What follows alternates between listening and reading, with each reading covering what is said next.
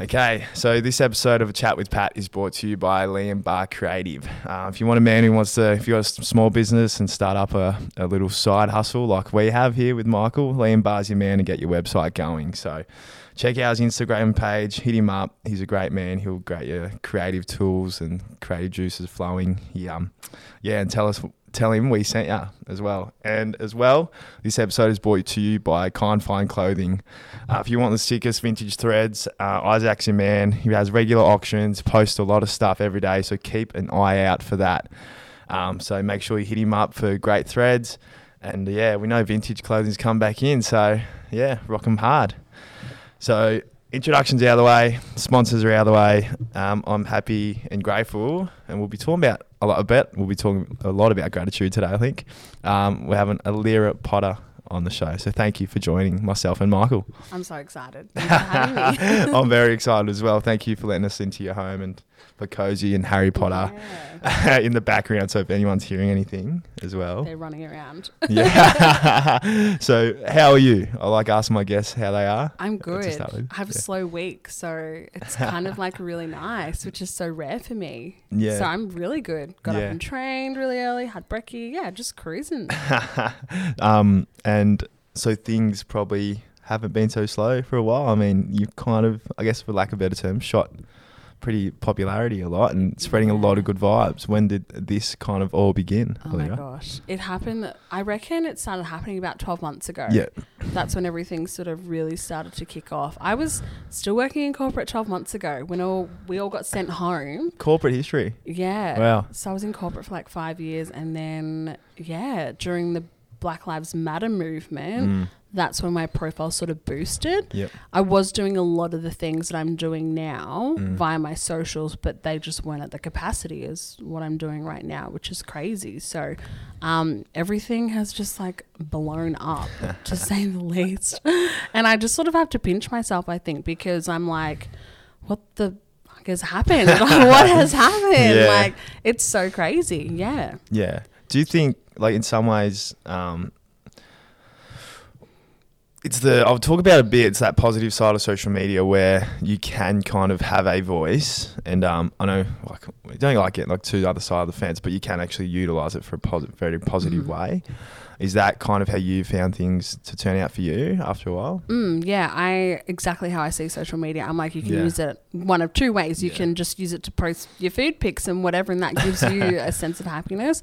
Otherwise, you can use it to promote another source of happiness. And I think Mhm. for me, it was all about I'm going to educate people on culture. I'm going to put out those good vibes. I'm Yeah. just going to normalize a lot of things that maybe don't get spoken about out in the real world, if that makes sense. yeah. So I sort of utilize my platform for good rather than evil. Nah. well, like, and we we do hear a lot about the evil though with it Yeah. as well, and um, but like it's a great way that you put it because you know you can either go two ways about it. We always hear about the evil, and we always hear about the bad stuff with social media, but then you can hear about the positive messages and the stuff that you send. But I'm sure that you did that a lot before everything blew up. So. What was, I guess, Allira before that, and your upbringing and everything like that, and Yeah. background as well. Oh gosh, where do I begin? it's I don't know. I like look back at my life and I've literally come from nothing. I've literally started from the bottom yeah, and now I'm here. So, you know, single mom yeah, who would like look after me and my sister growing up. We had nothing. Mum was working like three jobs at one point just to put food on the table. It was just ridiculous. So, coming from that to be now in a really unique position of being like, I'm going to go buy my first house now. Like, it's kind of wild. Congrats. So, I think my life in between, you know, growing up and now, like, I was married at 22 Really? and divorced at 26 and then I was I you know explored my sexuality as a woman yeah, when I became single and I was like maybe I like women too and I came out as pansexual or bi Mm. um and I started dating a female and yeah so I've done I've done a lot like um and experienced a lot too I lost my mum to cancer at 17 as well too so I think that pivotal moment in my life really shaped a lot of things for me and has made Mm. me just like this super independent, resilient, realizing that life is really too short and you just have to just do everything. Yeah, Mm. hundred percent. I totally agree Yeah. with that. I'll, I'd um, like to understand that. I mean, like to understand. I'd like to think that you probably had a lot of that resilience even before that. Yeah, like, yeah. And growing up and just talking about your upbringing. Yeah, hundred percent. And like being an Aboriginal woman, I think that's like in our Mm. blood to just have this resilience and be like, yeah, you've got to fight, you've just got to rise, Yeah. you've just got to be something. And I think that's the way that I've grown up. I've always gone against the grain. If you tell me left, I'm going to go right. Like I'm going to go against the grain completely. Yeah. So yeah, growing up, I think I was a real sasspot and a real just like no, like I'm, you know, what do they say? You're beating your own drum, beating to your own drum or whatever. That Mm. was me growing up, Yeah. Mm. Yeah. That's and I'm uh, still like that. A hundred percent. Do you find it easier to do, be like that now? Like easier than what you did then, or? yeah, yeah, hundred percent. Because I think I understood. Well, I understand now my core values, my beliefs. So I find it easier just to sort of walk through life, being like, yeah, I'm going to do that. No, I'm not going to do that. Yeah, hundred percent. Yeah, yeah. Um, and we, you know, we are, it's so important that I mean it's, so integral. I know you, you would talk about a lot in your work, but like being real confident in your values and your core beliefs and Mhm. kind of sticking to that. But then there's this awkward um, kind of thing where well, how much of that is actually um, hurting other people? You know, people's core Mhm. values and their beliefs, but you know, it's this uh, awkward balancing that we're seeing in the world today. It's like, Mhm. you know, how much, you know, do we get out of that? But it's so important because it drives everything that we do. Hundred percent. people need to really understand that in, in a big way. Yeah, and I think that's what that's why I've gotten so many cool jobs Mm. and why I've just been sort of put on this really unique platform is because I'm like, yep, I know my core values. Yeah. Therefore, I will pick and choose who I work with. I'll pick and choose what I want to do in life, which is cool. Yeah. Yeah. It's that control. Like you can Mm. control the controls and your Yeah. outcomes as much as you want. Yeah. You know, I put up a post the other day about like victim mentality and Mhm. how people like leaning on those things and feeling sorry for themselves in Yeah. a way, but you, you in essence have you know, and you're a great example of it. In the control Mhm. of your outcomes. You know, if you want to control them as much as possible. I love I love meeting people who have that victim mentality. I love it because as a mindset coach, I'm Yeah. like, well, where is that stemming from? Like, Yeah. tell me more about that. I need to know because I just don't understand why you want to play the victim. Yeah. Because you can, like, you get to shape and choose your own existence. So Yeah. Why would you want to sit in that? where when you talk to people with that mindset and I think it'd be great for a lot of because we've fallen. fall into it I think a lot of times I, I- like I will put my hand up and do it where do you think most of it comes from from your experiences as a mindset coach Um, I think the l- majority of the clients, I feel like it's a it's a childhood, it's Yeah. trauma, it's Yeah. trauma, hundred percent.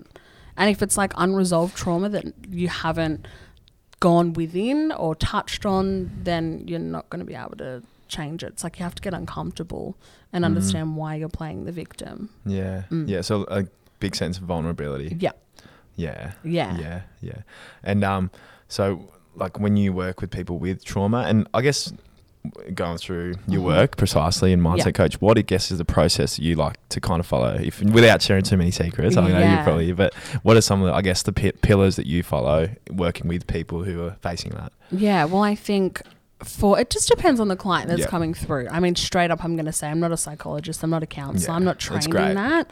Therefore, I'm not going to help you in that field. I'm just going to sort of give you the tips, tools, tricks Mm. for you to really start to thrive in life. yeah So I guess it just depends on what the client actually wants from me because I sort of I do mindset coaching in a way where they may come for me come to me for like spiritual sort of mindset coaching and wanting to sort of step into that space and yeah deal with a little bit of that shadow work is what we call it in the spiritual world or they may come to me for I just want to be a little bit more confident or empowered as a woman or whatever it may be. So just depends on the client. Yeah. Yeah. yeah. Um, and how do you feel? Because mindset coach can sometimes get a bad rap about that. How do you feel? I guess in blurring those. I mean, it's great that you Mm. say, "Look, I'm straight up not." A, that's. I think most of them need to do that because Yeah. there's too many. I think most of it comes from that get, get rich scheme where people are taking Yeah. advantage of people. Mm. But um, where you blur, put those boundaries in, how important is that for you to say, "Look, I'm not here to." So important. Yeah. because I'm such. It's so important because I don't want to take on like their energy as well Mm. too. yeah. And I think it's important to have that like really clear boundary to be like, I'm not going to fix you. Yeah. I'm just going to give you tools that I've used that are going to help you thrive. Yeah. Mm. Do you utilize like, um, same because obviously I'm a social worker and it, it kind of we have that interrelation with those Mhm. work and those work like trauma and stuff like that. Um, do you also utilize the boundaries in clientele? It's like I can't be a friend. I'm not here to help my friend. It's all. Um, Um, or is it different? I think it's a little bit different in the coaching Yeah. space. I think we do have boundaries 100%, but also like I love really getting to know the client. Like Yeah. I want to know why they've actually come to me, why they're investing their money Mm. in me to help them. So I think yes, there's boundary bits, but also it's like, oh, it's okay to just get to know them on a personal level. Mm. Yeah. And then that's a big thing that's I think is um the whole world's missing out in the way. There's no there's there's no genuine interest and curiosity in people Mhm. Yeah. as well. And yeah. um I don't know if it's because people struggle with them themselves or Mhm. You know, it's kind of lining up where you had this enlightenment period and then, you know, you Mhm. found out who you really were and this is what I want to do. I mean, Yeah. people need to go through that, I think, to Yeah. find those next steps. I know. I just, I always think, oh my gosh, I don't know how people can go through life and not do their healing Mm. and not like deep dive and get uncomfortable to be better humans. Yeah. Yeah. Do you ever think about how different things could be Mhm. you? Yeah.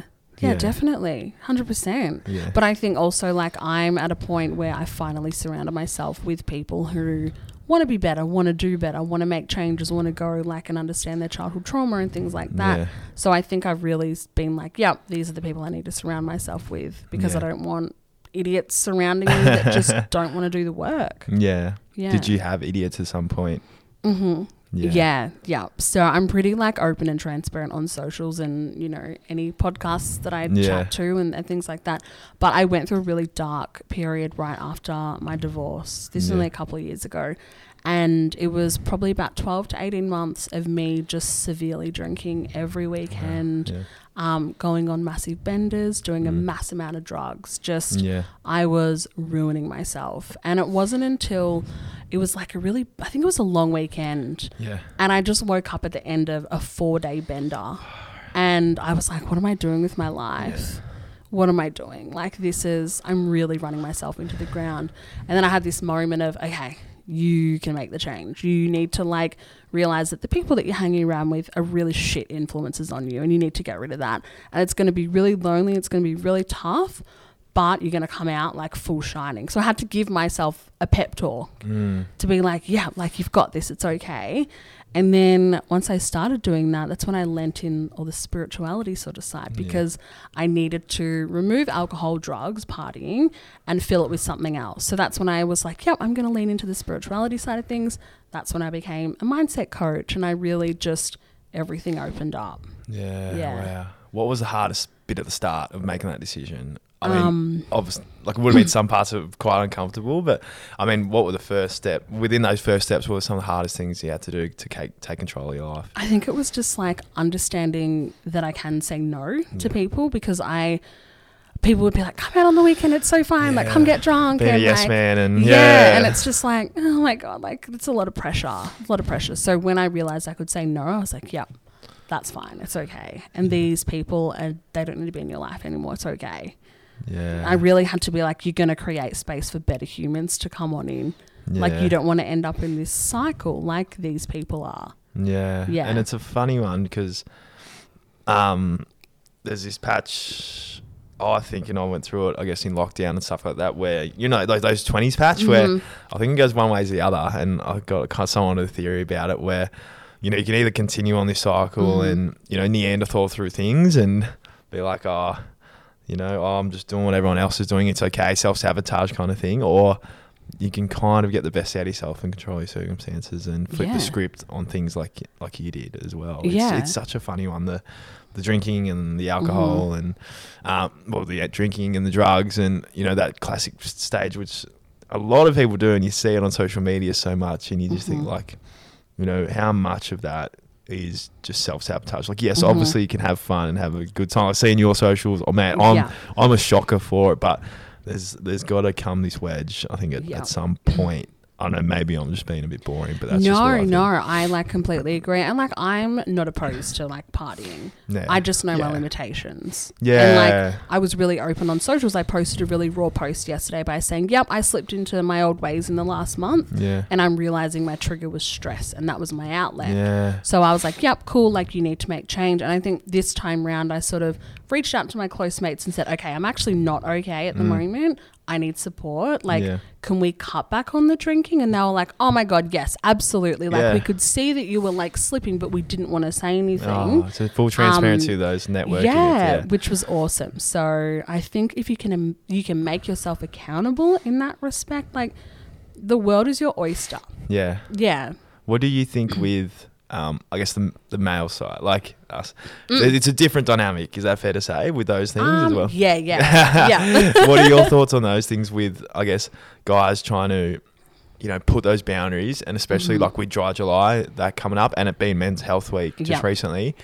What are some of the things you've experienced that are quite different? Your thoughts on that with guys and their ways like that as well? And, Yeah. I literally had this conversation with a male friend the other Yeah. day. He was like, love catching up with the boys, but like there's sometimes where I don't want to catch up with the boys because I get pressured to drink. yeah. And I was like, well, just tell them. Tell them you don't want to drink. And he's like, Allira, seriously, like, do you know how hard that is to say to a bunch of like blokes? Yeah. And I was like, well, be the difference. Like, go against the grain and say, nah, look, I don't want to drink. Yeah. So I think, yes, I feel like men do have a lot more pressure in Yeah. that regard. But I think there is some cool blokes coming on through by socials that are really like want to make change and things like that. But yeah, Men's Health Week, that was, yeah, interesting. It is interesting. It is. I like, yeah, it is interesting. I have a lot to say about that, but maybe that's for another time.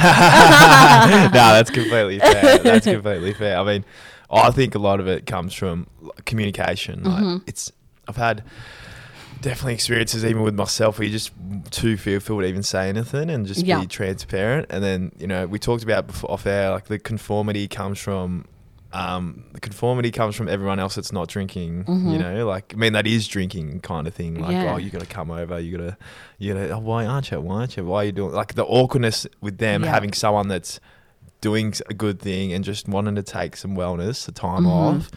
Um, that's the uncomfortability, I think. I Yeah. really think, especially males really struggle with that. I They think. do, and I just Yeah. want to say to males, like, Yeah. just come on, just like, just do it. Just say, Yeah. like, I don't want to drink. I just want to like work on myself. Yeah. There's nothing more sexier than a bloke saying that, men, if you're listening. yeah, exactly. And even if you don't want to announce, like I've seen, um, you know, a lot of people love putting stuff on social, like social Yeah. media, to kind of like, um, it, it's good in a way and not, but Mhm. they're disclosing that look, I'm doing this challenge just for me, Mhm. leave me alone in a way. But it's even sexier when it's like, oh, you know, I'm not gonna put it out there. I'm just Yeah. gonna just grind and do Yeah, my own yeah. thing, and yeah, and I'll- hustle. yeah, and I think, and we are talking about before, like I think with the lockdown went one way or the Mhm. other with these things where people fall into those bad habits because people are still going to find their supply, people are still going to find the Yeah. bottle. That money's still going somewhere, like Yeah. no matter how you say it. But then people um, can go the other way. It's like, oh, well, what do I really believe, and what are my true values, and what do I want to get out of it as well? Yeah, and I think that like last year was such a year for people to get a bit woke Yeah, and being like, don't get me started on the yeah, woke brigade. Yeah, But I just think a lot of people, well, a lot of people around me had lots of like realizations of just being Mm. like, okay, I really need to change some things. Like the relationship that I'm in is not the greatest, so I need to like fix that. And Mm. like a lot of my friends quit their jobs because they were like, yep, this made me realize I don't want to be in the industry that I'm in. And I was like, this is kind of amazing. Mm. Yeah. Did you? I'm having a great guess here. Did you have that feeling, job wise, in the corporate world? Oh yeah. Oh yeah. so I I have always known that I was going to work for myself from a really young age. Like mum asked me, "What do you want to be when you're older?" and I would be like, "Famous." and everyone was like, "You know what? Yeah, there is something here." And last year, it was almost like this moment of, I reckon I'm going to wake up one morning and I'm just going to quit my day job. Hmm. I'm going to quit and I'm just like, the security's gone Yeah. the weekly income's gone, but I'm just going to do it because I know I'll be better off. Wow. And I literally woke up one morning in August and I was like, today's that day. I'm Yeah. just going to resign. And I remember like texting my dad and being like, I'm going to resign my like really good job. And he was like, You're crazy, but go Mm. for it. And I was like, All Oh, right, cool. I'll just do it. I'll just do it. Yeah. Best thing I ever did. Do you remember when you did it and how you did it? Yeah, I remember just like being on like Zoom with my boss and being like, "So Wow. I'm gonna like," because we were still all like Yeah. at home. I'm like, "I'm I'm quitting today. Like I'm done." And he was like, "Are you sure?"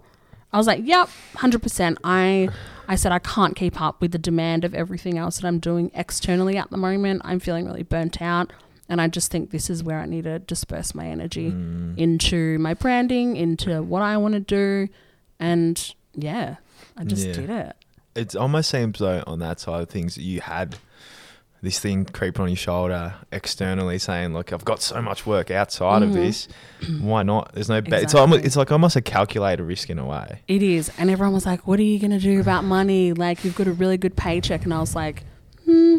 I was like, Money will come in. Like, Mm. money will come in. And it's okay if it's slow. It's so fine. Yeah. Um, and the other week I had a meeting with my accountant. And she's like, You realize that you've like hit six figures? Oh, and I was like, Oh my God. Yeah. Like, what the hell? So I think it's just the risk that you mm-hmm. take. was Yeah. money ever at the forefront for you in that decision making process? hundred percent growing up like super poor growing up aboriginal like money was just never something that was always there i wasn't you know from a privileged background whatsoever so 100% i was like oh my god i'm gonna end up like homeless or or i don't know. But i was like no universe will have my back completely. Mm. universe will have my back because i'm putting it out there and saying this is what i want to do. This is where i want to go. Was and how much of that was from your upbringing, like the relationship with money and not having so much of it, and thinking, "Geez, I've got this steady job, I've got a good job, and I'm gonna throw this all away." Exactly. I had to switch my mindset to be like, no, like you're not happy. Your happiness is number one, Mm. and it's okay. yeah, Yeah. That's amazing. Mm. Have you? I mean, um, I think at the whole world, you know, like not the whole world. Like, is there's this story that we have, and I'm really, um, I love. Have you heard James Smith? No. I'm obsessed with him. He's that. Oh, you might see his rants, and all my people, all my mates, and that. No, I'm obsessed with him. But he wrote "Not a Life Coach." You might have seen the book. Oh, okay. Yeah. Yep, yep. He talks about this theory. It's the sunk cost fallacy, where people are so invested in something, but only because they've been in it for so long. Mm-hmm. Like, I guess, like yourself, a corporate job, like what, how many years? Yeah. Um, that like I guess met myself back home working. I could have easily stayed in the hospital and Mhm. worked in social work for 10, 20 years, but people stay in this uh, web because they've invested only so much time of it. Same thing with Yeah. relationships. It's like, uh, um, well, how long have you been with him for? Oh, 10 years. I'm not really happy. I want to break up with him, but I've been with him for so long. People Yeah, know no. different. Like they're just only staying in it because of the amount of time they've invested into Yeah. it. And I think people get so easily stuck into that when they make these decisions. hmm Yeah, it's Yeah. it's interesting. It's so interesting. I'm just like, risk it. Just risk it. What's the worst that could happen? Sometimes you exactly. can ask that's what I yourself. say. What's the worst thing that could have happened? Oh, I go and get a job at Coles because I'm Yeah. not making enough money. Like it's, Mm, yeah. yeah. So, but And I'm sure someone else in the corporate world would have taken it as well. Yeah, Yeah. like exactly. So, yeah. Yeah, it's, yeah, pretty cool the last like 12 months. yeah, Really yeah. cool. Now, um, how important, I guess, when you are going through these cycles of like relapse or stress Mhm. or busyness, just you know, just life, like life, like the tough things you go through, is, I guess, people's processes and structures of self care. hmm how important like is that for people and how can we kind of increase that with ourselves because i think sometimes we get lost of it lost away from it because it's the easiest things to just get away from Yeah. um, how important do you promote those things and what are some ways people can increase that in a way Yeah, I mean, I may not be the best at like doing self care, but like I know when I need it. Yeah. I know when I need it. it's a tool um, and I love sharing with people and just being like superhuman in that Yeah. regard and saying, "Yep, like I'm not the best at self care, but like here's what I do, and this is why we should do it." But I think boundaries is the number one Mm. thing when it comes to looking after yourself, self care, like your mental health, whatever it may be. I think last year was such a burnout year for people Mm. because people couldn't separate their work yeah and their home space. So a lot of people work straight through the year.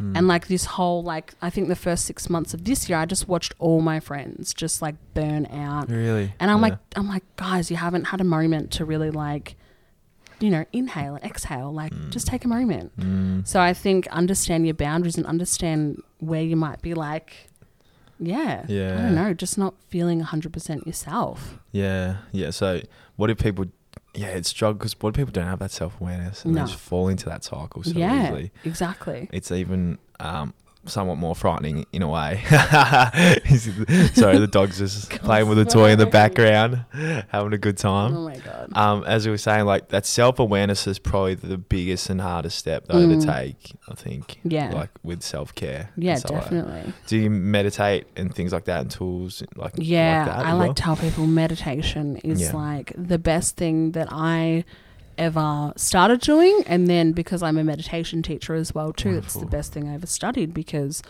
it's like I don't know you can utilize it for so much more than just like calming down yeah. as well too which I really love. So yeah meditation. I mean like little things. Like I love taking my dog for a walk that's Yeah. a form of like self-care that's me getting outdoors and just getting a little bit connected Yeah, Mm. yeah. It's physical activity is a big one we were talking about before. Yeah. Yeah, it's just like those simple little things. yeah, and um, people love uh, dressing it up in Mhm. with meditation or Yeah, yeah.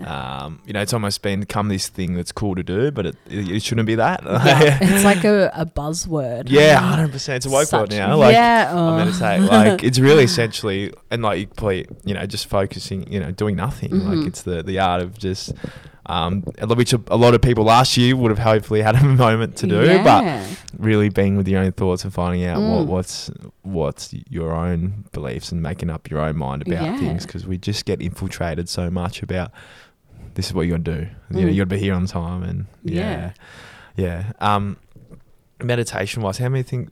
Interesting thing you mentioned. What are some other things you can utilize it for other than just Um, using it like um I guess to calm down? as well? Yeah, I mean, like I obviously use it for like when I'm really anxious. That's Yeah. like a big thing.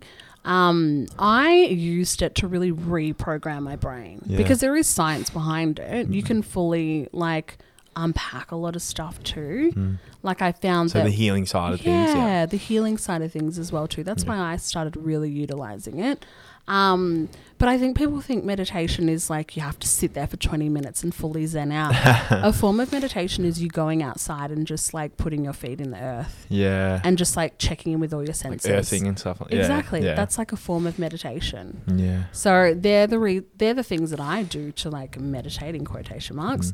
Mm. Um, but yeah, I think the healing side of it's pretty cool. Yeah, Yeah. yeah, that's incredible, Yeah. cause, and it is a tool. Like people It don't have to do it every day. Like it's great, it's a bonus, Mm. but you can just walk outside and like Headspace do amazing. Yeah. Um, I don't know how you feel about apps. Yeah. Meditation. Um, it's funny how we got to use an app to Yeah. just breathe and Well, take use- it in. But yeah, I use Insight Timer. That's really good for meditations. Yeah. yeah, and then um, it's great that we can just you know reset and have this Mhm. availability. It doesn't have to be sitting down and breathing and stuff like that. Like it's just on your walk, disconnecting from It's everything else. It's just like taking a moment for you and being connected with yourself Mm. because you're right. There is no self awareness Yeah. whatsoever with anybody at the moment. Yeah, That it's just like, just take a moment to check in. yeah, yeah. yeah. That's amazing. That's Mm. amazing.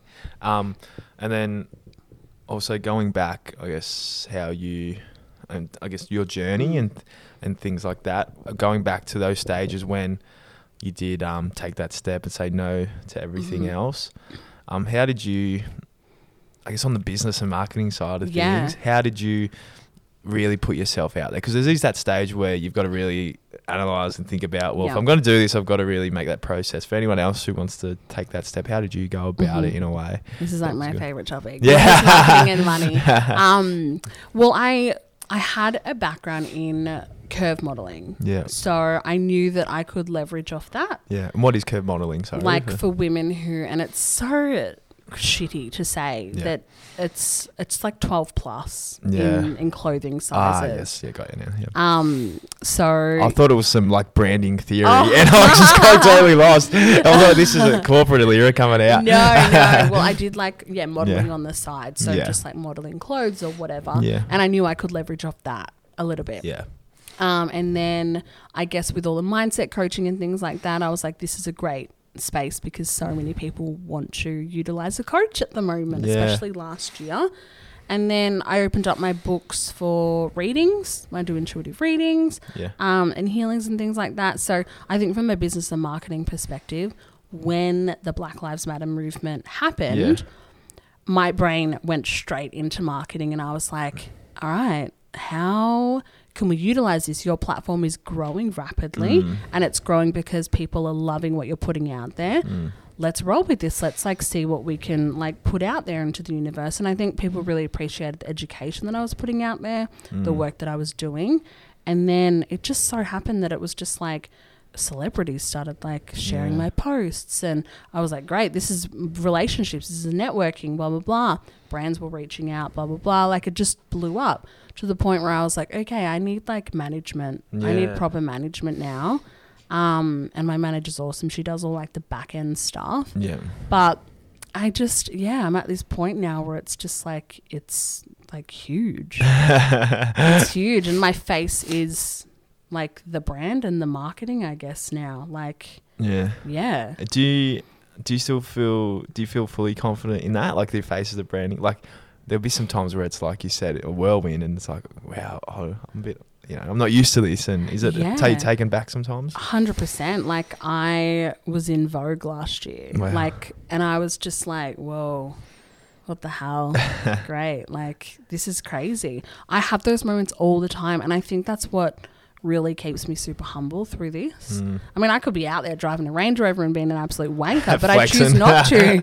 I choose not to because that's not me at all. Yeah. Um, and I think it's just the people that I've surrounded myself with as well that have made me realize, yeah, you can have it all, but you can be super humble during the process. So I have those moments like, oh my God, this is like crazy. When I got announced as the face of the body shop, that was insane. Like my face was plastered everywhere and on billboards. And I was just like, wow, this is like crazy. yeah. yeah. Wow. It's inc- who are some of the biggest networks I guess that you've made and worked with and Mm. things like that on the branding and marketing side of things? Yeah, so Body Shop has been like the biggest one. Mm. I mean, I've worked with like I've got a really good relationship with Cotton On at the moment. Um, I've just signed to Hype the shoes as Mm. one of their faces. Congrats. It's pretty cool. Like I'm just doing like lots, and I think it's just like it's overwhelming that I forget who I've formed relationships with as well too. Yeah. Um, I'm releasing my book next year, so Congrats. that's another A lot of relationship. congrats, yeah. that's another relationship. I think I don't know. It's just sort of weird to think I was just this like, you know, girl living in this like regional town. Now it's like I'm getting flown to Sydney to like hang with this one like, Mm. and that one and. Like I got flown to Byron Bay the other week for one night for Mm, work, just to rock up to an event. And I sort of had this moment like, this is my job. This is my job. There's a lot of gratitude in that. Yeah. Yeah. So lots of cool relationships have been built and will just keep building. when you build those professional relationships, do you make those decisions based like obviously more about the company and their Mhm. mission statement and what they stand for instead of well, I like to think instead of just the product and stuff like that, more behind the community side of things. yeah. Yeah, do you try to look for more more into that with businesses and branding Mhm. or is it just like whatever you like, you know, if that makes sense? Yeah, So- yeah, good question. Um, because I get this a lot, Yeah. and my answer is like I do my research on Yeah. every single brand before I sign anything, Yeah. because I just want to make sure that they're not idiots. Yeah. you know what I mean? Yeah. Like, um, yeah. So it's important for me to do the research. Yeah, Yeah. yeah, It's so and because it reflects on your own brand as It well, and your network. It's like my face with a brand, and if they've had like horrible media, or they've done something that's just not in line with my values, Values, then yeah. like I'm gonna get pulled up from Mm. community. I don't want to. Yeah. And it does, especially with like all this like cancel culture Mm. and things like that. It's almost like um, it's taken out this other side of forgiving away. Like it's almost like we can't tread. What's this awkward thing? Just say Allira signs Mhm. with a, a business that 20 years ago said some raucous political thing that's Mhm. not right now. It's it's funny how it's taken away this side of um, forgiveness for Mhm. people, and it's completely lost this intuitive, um, deep and meaningful thing where we should do as humans. And now Yeah. it's filtering into organisations. But Yeah. you know, I could have only imagined for you, like you're getting caught, caught in that as sometimes. Hundred percent. I mean, like the beauty of I guess being Aboriginal is like community will pull you yeah, up. Will hundred percent pull you up. And I guess I fall into like multiple minorities. I'm within the LGBTQI space as well too. So I have to be careful about which brands I work with in that space. So it's tricky. I mean, like I'm not going to name the brand, but like I've had this brand contact me probably like maybe six or seven times wanting to work with me, like big money. And I'm like, Wow. no, you've done wrong in the past. I'm like, I'm not interested. Yeah. And they're like, let's get on a Zoom. We want to show you how we've done better. And I was like, I can see from the outside looking in, you guys have not done better. yeah. So I won't work with you. Yeah. Yeah. And then, um, you know, it's different if a company does come and they have made some positive changes. Yeah, and, yeah. You know, they've been called out, and it's like, I'll work with them. Yeah, yeah, hundred percent. And there's so many brands that I do work with that Yeah. like they'll you know send my manager an email to be like, tell Lyra, you know, we've done wrong in the past, but we're like doing this and doing that, and I'm like, awesome, let's have that conversation. Yeah, Yeah. hundred percent. I don't yeah. care like how much money is involved in a job if it's if a business or brand has done wrong in the past in terms of lack of diversity or whatever Yeah. it may be, like I'm not gonna I'm not gonna work with them. Yeah, Yeah. yeah, and not just. Um, and the big thing is, like you said, in the past, like if they've historically did that, Mhm. and it's not just because they're jumping on the ship now, which yeah. I think more people get caught out about. yeah, Yeah, I think so. Yeah. Yeah. Now, you talked, made a great point about like your identity and really Mhm. finding out where you fit it in, and you've Mhm. got you find Allira's got you know a finger in every pie and stuff Mhm. like that. Um, when with that, I mean, how important and how much of a different dynamic did it come from being, you know, binary and LGBT community, and then also being Indigenous women? I mean, how Mhm. much difficulty was it that managing that within yourself and being real confident with that as well? Yeah, I and mean, and with the yeah. community, how did they take out and take that as well? Yeah, I think I don't know. I like really struggled with identity growing up Yeah. as an Aboriginal woman, just because like there was never any positive. I don't know positive talk about Aboriginal people. As in, like, struggled to be like really connect with it in, yeah, in that and, side of thing. and Wow. be like okay to be like I am Aboriginal and I am proud. Like I Mm. would never say that growing up. I really Yeah. struggled with identity. Probably wasn't until I was like in my early twenties. I was like, okay, you need to be like okay with who you are because like this is a part of you and you can't change it. yeah, as much as we you like can't to. change it. Yeah. Um, and that's when I sort of like grew that confidence and sort of really stepped into that Aboriginality, I guess, Mm. and really deep dive within the culture of it as Mm. well too. And I was like, I'm in a really unique space. Like I can really decolonize certain spaces as well Yeah. too as an Aboriginal woman, which I thought was really important. And I think within the queer space as well too, that's really important for me to be that representation because I want people to know that it's like it's a okay to like males and it's a okay to love females because it's about Yeah. energy at the end of the day. Yeah. Yeah. Yeah. And it's So- about like who you connect with and stuff like yeah. that. Yeah. And I think I sort of had to hit rock bottom within myself to realize I'm a really like beautiful person and like Mm. I just need to take ownership and own, you know, just yeah, take ownership. And once I sort of like spreading that out to the world and on social media, it was just coming back to me tenfold. yeah. Yeah. Yeah. And I can only exactly come back tenfold, make you more assured and confident Yeah. in who you were and the, the choice you made and all those kind of yeah, things. Yeah, definitely. How did I guess the dating sexuality stuff in comparison from when you got divorced? Because that that's such a complexing thing, like different thing, like oh my god. the changes and make how if you can talk about how different is it and yeah. you know and just the whole dating space now. Oh my god. how much is the complexity about that? It's Yeah. so crazy. So I love this conversation because I say to everybody, I was this like housewife. I was like married. I was with someone for 10 years. I was super introverted. the I classic just, like scripted. Yeah. do things. Yeah, just like did my thing, whatever. And I think my like beautiful ex-husband gave Mm. me this expectation that all males were exactly like him. And he was beautiful. He was just like did everything. He was sweet, he was kind, he respected women. So I just assumed all males were like that because I didn't date prior to him because we got together so young. oh really? Yeah. So when I became single, it was like I've been thrown in the deep end. yeah. My mates were like, get on Tinder, get on Bumble, like have some fun. Mm. And that's when I was like, wow, there's some real, Yeah. there's some real like idiots out there. so the, like, but that did that make you miss him like him even more in some way? No, no, no. Oh, interesting. Yeah. no, absolutely not. Um, him and I were not made for each other, and we both respectively say that. Like, Mm. how much of it was, um, how is it like? I guess that that common script in society, like you were just following, like we should say Yeah. together. We can, and you know how much of it was just that. It was literally that. We just got together so young at 17 and then yeah. we just just did that what you do Yeah. with society and then yeah, we just I don't know, one day we both were like we're not happy. Like we should Mm. split up. And we just did. Like Yeah. mutually just were like, yeah, cool, like we'll get the divorce papers and that was it. Yeah, And it was awesome. Like Yeah. great. So awesome. yeah, almost like liberating in a way. Yeah, Yeah. yeah, so liberating, especially. Mm. as a female to have that conversation and walk away from a relationship that you're not happy in. Yeah, Definitely. yeah. Yeah. And when you, I guess, I mean, dating in general now, Mhm. do you help people with that as well? And do people Um, come with advice for you, or is it just how do you see that whole? I feel like I'm. I don't know. I think maybe because I've like been through the ringer with dating, like I Mm. will share my experiences and like maybe touch on it a little bit. Yeah.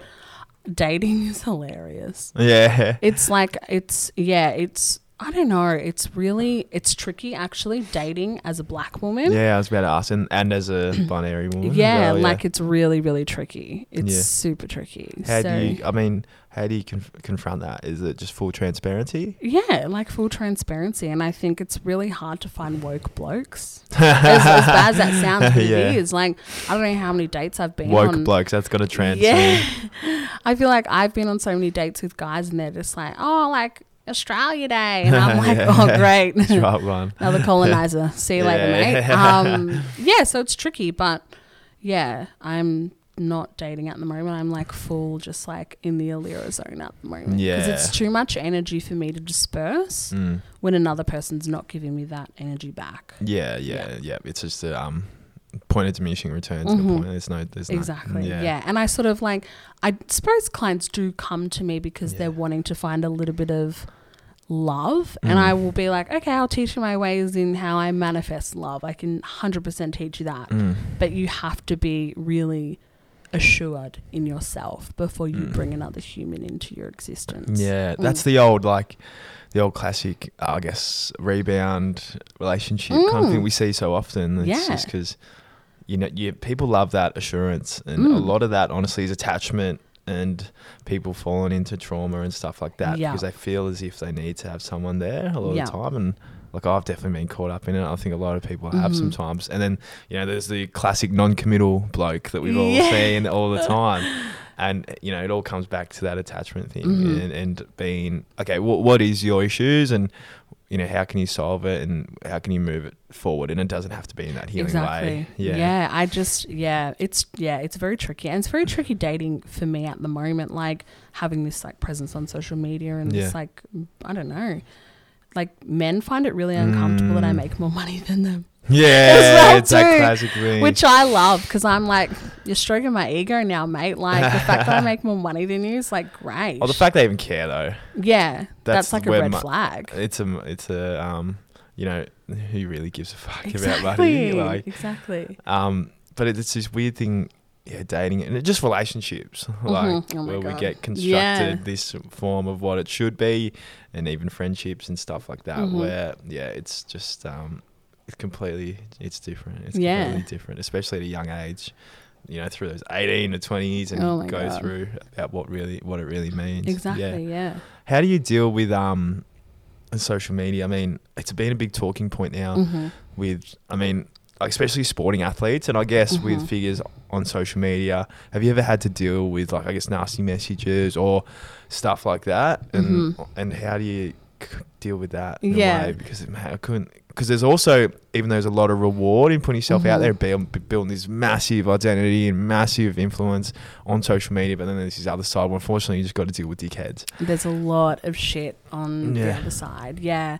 So I mean, I'm really fortunate. I haven't had a lot of trolls. Yeah, I just have a lot of people that give me unsolicited advice. wonderful. Yeah, And I'm like, I didn't ask for that, but thanks. Like, I wouldn't. Yeah. You wouldn't do that to me. Like, if I was walking down the street, why would you do that on my social media? yeah, it's a big Um, I get like funny trolls. Mm. Like I've had a video go viral of Cosmo when he just got groomed, and I was like, I Ah. couldn't speak because I was like laughing so much because Yeah. I just was like, this is not my dog, and someone just wrote like the nastiest comment, and I was just like, you're obviously like taking the video out of context, like just chill yeah.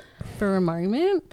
Um, but I think people are always going to have their little opinions. I've just realized that it's a grain of salt. Yeah. It's like you can project your, your shit on me, but I'm not taking it. Yeah, at the end of the day, I mean, especially with like a woman like you with a lot of influence and stuff Mm. like that online, it's kind of like yeah, that grain of salt thing where it's Mhm. like you know I could bite back. Yeah, yeah. It's not yeah. really gonna get you anyway. Like I've never commented on anything. Like I get um.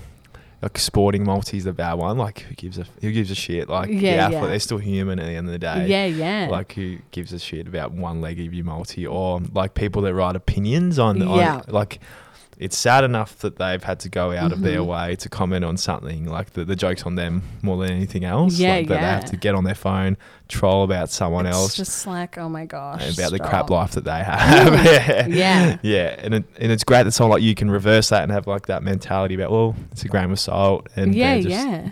you know, I've put myself in this position and I'm empowered and it's the- the way I want to do things. 100%. Yeah. How, I mean, going back again, with the loss of your mother and with cancer, Mhm. um, how much of that do you think filtered in through your use of like drugs and alcohol and Mhm. like that as well? Was Oh, that yeah. your way of coping? Mm-hmm. Hundred percent, definitely. So when she passed away, I uh, like suffered PTSD. I was just like Yeah. depression kicked in, anxiety kicked in. I was really suicidal. I just Yeah. wasn't myself for a couple of years, and then I sort of found my feet. And then sort of after the divorce, I think that's when a lot of trauma Come came back. up. Was that like a trigger for you in a way? Yeah, I was like, oh my god, like everything just kept sort of coming up. Like the grief, I hadn't processed the grief Yeah. enough, and I don't think we really process grief in a short amount of time. I think you're sort of stuck with it for the rest of your life. And as we shitty as do it it very differently too. Like in some co- in this Yeah. Western culture and compared to Mhm. others. Yeah. Yeah, so definitely the alcohol and drugs were that outlet for trauma 100% and dealing with grief. But I think people are like, when I tell them, you know, if that event, event, if that situation didn't Mm. My mum like dying, then Mm. I, I like wouldn't have this beautiful life to sort of share with the world. Wow. And I get booked for events to go and speak about grief and empower women, especially to just not sit in a deep dark hole yeah. and just like live their life because that's what their mum would have wanted. yeah. Yeah. Yeah. Exactly. What do you think she would say about Lyra now? Oh my god, she'd be like, she would. I feel like she'd be like, yeah, we we joked about it, but here we are. Like, yeah. Instead with the eye roll. yeah, saying with an eye roll. Like all my family say that. They're like, Yeah. oh, look, you did like manifest yourself being, you know, famous in quotation marks. I'm like, yeah, like yeah. I'm known for the work that I'm doing, and that's so powerful in itself. Yeah. Mm. And um, talking about, I guess, the grief and with other, I guess you mentioned we had motherless daughters. Yeah, yeah, yeah, yeah, yeah.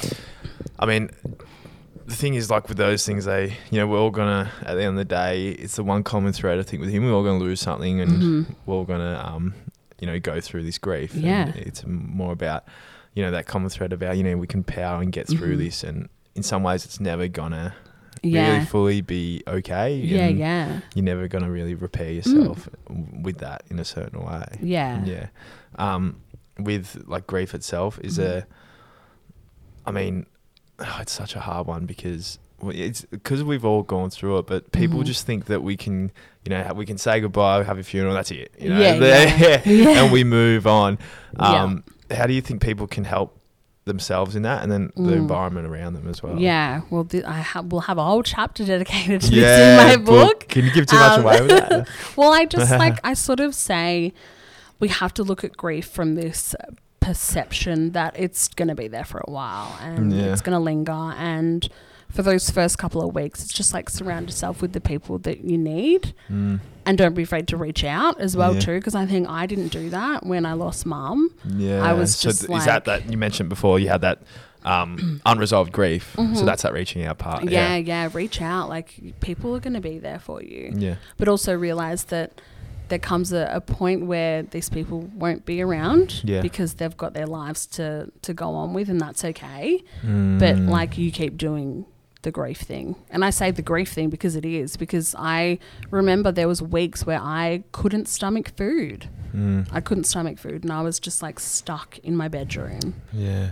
and i feel like the psychologists and the doctors they prepare you for the first couple of weeks after someone dies, but they don't prepare you long term. Yeah. So I think if anyone has lost somebody, don't think of grief as a short term thing. It's going to be a long term thing. Yeah. We never really get over a loved one. we get told that you know this is um you know this is going to subside and you know Mm. you'll be okay but really Oh, that's like, what is that? Positive.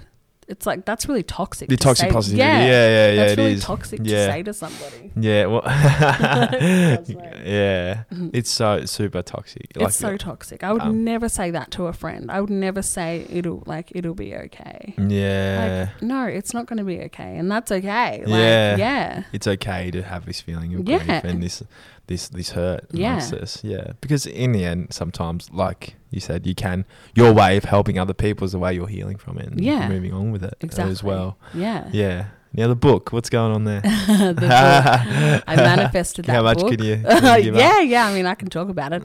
Um, so I just handed in the manuscript last week, so it's crazy. Yeah. Be released next year, but the book's going to be a book for. I say women with an X because I'm inclusive of the trans community and non-binary Yeah. community. So I've made a book for women where it's just going to be like a little resource book talking about grief, talking about breakups, like love, talking Mm. about intuition, manifestation, Yeah. everything that I promote on social media. It's going to be this amazing resource book. Yeah. It's going to be like in my eyes amazing. Yeah. I'm so excited. Um. So almost like that self. Like I, I hate. I shouldn't hate using it because people. I think blokes Mm. especially should read self help. Yeah, but like it is. it is. Yeah, yeah. More of that. Hundred percent More of that self help. Yeah. Yeah. It's that's amazing. I know Could it's take- really cool, and I've signed to like a really big publisher. So Mm. who knows? Harper Collins, someone like that. Um, Simon and Schuster, Yeah. they're really big, which is really cool. So Yeah. when they approached me, they were the only publishing firm that said, if you could write a book, what would you write a book on? And I was like, well, I'm actually a writer, so I've got all the things on my laptop now. This is what I would write a book Yeah. on. Whereas I had four other publishers reach out and say, we want you to write a book on spirituality. And I'm like, yeah, I could, but that's just Not not, that's only one do. aspect of me. Like, I've got so much to give. yeah. So, yeah, Yeah. the book's like it's been a really cool process. yeah. Have, do you draw back on much of your own experiences within it? Like yeah, yeah, So each chapter is sort of it'll be like Mm. spirituality and I'll talk about my journey with Yeah. spirituality and then like give you the tools, Mm, which is really cool. that's unreal. Yeah. People get a lot out of that. I think. Like I think so, yeah. um, you know, it's not just a resource where, I love books like that where it's, um, you know, here are the tools. This is what you got to do. Mhm. But this, but on the other side of it's like, well, this is my story and this is what I went through, and a lot of people, because we're all humans, we all go through the same shit at the end Yeah, of the day. yeah. Like whether we like it or not, like grief, like loss. Yeah, you know, we all go through this stuff, and it's amazing that you can be so transparent about that. yeah, Yeah. definitely. So the book is going to be amazing. Yeah. So Have you got a name for it yet, or? I can't tell you the name. We just confirmed. Thought we get an inside scoop and we'd be on like the Daily Mail or something. Ah, no, I can't tell the title just yet. just But yeah. I've seen the front cover and I was like, oh my God, this is going to be crazy. so Yeah. do you have a rough date? Sorry, next um, it'll be March next year. March next year. Yeah. Wonderful. Perfect. I know. Perfect. Um, where do you see yourself ten years from now? Good question. Where do you see Hopefully. this Allira Potter and her brand and ev- like ho- yeah, in general going? In general. Well, I'd love to think I'd be like, I don't know, in a like beautiful little home with like my family, Mm. have some babies. Yeah. Yeah, I'm like, I don't know. I feel like I'm going to tick a lot of career things off over the next couple of years, but it's going to get to a point where it's like, yeah, I'm ready to like settle properly now. so I don't know. Like, I'm, yeah, I think in 10 years' time, who knows? Yeah. Who knows? Who Uh, knows? Yeah, but hopefully, like, babies. so families on the agenda yeah, for sure. yeah. Yeah. Do you think this will ever like subside? Like the whole, uh, the the the notoriety, the influence, you know, the the fame. Do you think that's ever gonna? What do you want it to subside? And is it going to point where you're going to have a family? It's like you know maybe I just need to really go full settle down, or is it something that you see um, really having a big point in your life? I think it's going to be a big point in my life. I just can feel it and know it. Yeah. I don't want the momentum to stop. And I, that may sound really like ego driven, but I don't. Like, I just think I'm in a super unique position to be able to like do what I'm doing. Mm. Like, why wouldn't I want it to stop? like I want it to keep going. Yeah. yeah, like this year I want to end up on TV. Like I'm like I'm manifesting big. Yeah. Yeah. Yeah, and behind that, there'd be like, yeah, it's a goal. Yeah, manifestation of yeah. goal. Yeah, yeah, Yeah. Where you want to, you really want it, something, you can go out and get it. And it seems like this is just you, like genuine. This is the stuff you wanted to do and Yeah. part of your life. And, yeah. Exactly. Like Yeah. little Allira growing up. Like this is all the stuff that I wanted to do and I'm here. Yeah, Mm. it's hard, and it's great. Like there's that genuine side of it. I could see it. Like people can knock it as much as they want. Like, Mm, oh, like you know that influence. It gets that shade. it that does. influence of life and like stuff like that. But when there, there's, I talk about my mates a lot. If there's like, um, we, we say it's all for show, like sometimes, uh, like Yeah, a yeah. joke, and it's within the male crowd. That's a pull my psyche. Yeah, but yeah. it's like you know, um, there's that, and it, for people, social media, um, can hide a lot of that, um, that lens and that barrier. Like with Mhm. people who, on this surface, can uh, it just look like that, but are Mhm. they really like that? And I also try to think the people that are really like that are the ones who are Mm. genuine and use this thing for good, and they keep the momentum rolling, and they're the ones who still get a voice and still. Still get notoriety in a positive way, and the other ones will just filter out themselves, much like people's real lives. hmm Yeah. I always find that the ones that are genuine are the ones that are going to continue that growth. And I Yeah. think that you're going to definitely be one of those, Allira. I hope so. yeah. Now, for anyone out there, I guess how they want to connect with you, how can they, you know, head up with you as a client or just want to follow your socials? What are the Yeah. details, Allira? um, just hit me up on the gram, allira.potter. The gram. the gram. Um, but that has all my like contact details and things like that. Yeah. I was kind of threw you on the bus there. Are you actually looking for clients at the moment? Oh yeah, I'm always open. might have been, yeah. might have the book's closed. yeah, I'm open to anything at the moment, which is Yeah. cool. Yeah. Nah, wonderful. Allira, I've had an amazing time chatting. I hope you've had a great time as well. I really thank you for jumping on a chat with Pat. Thank you so much. Thank you. You.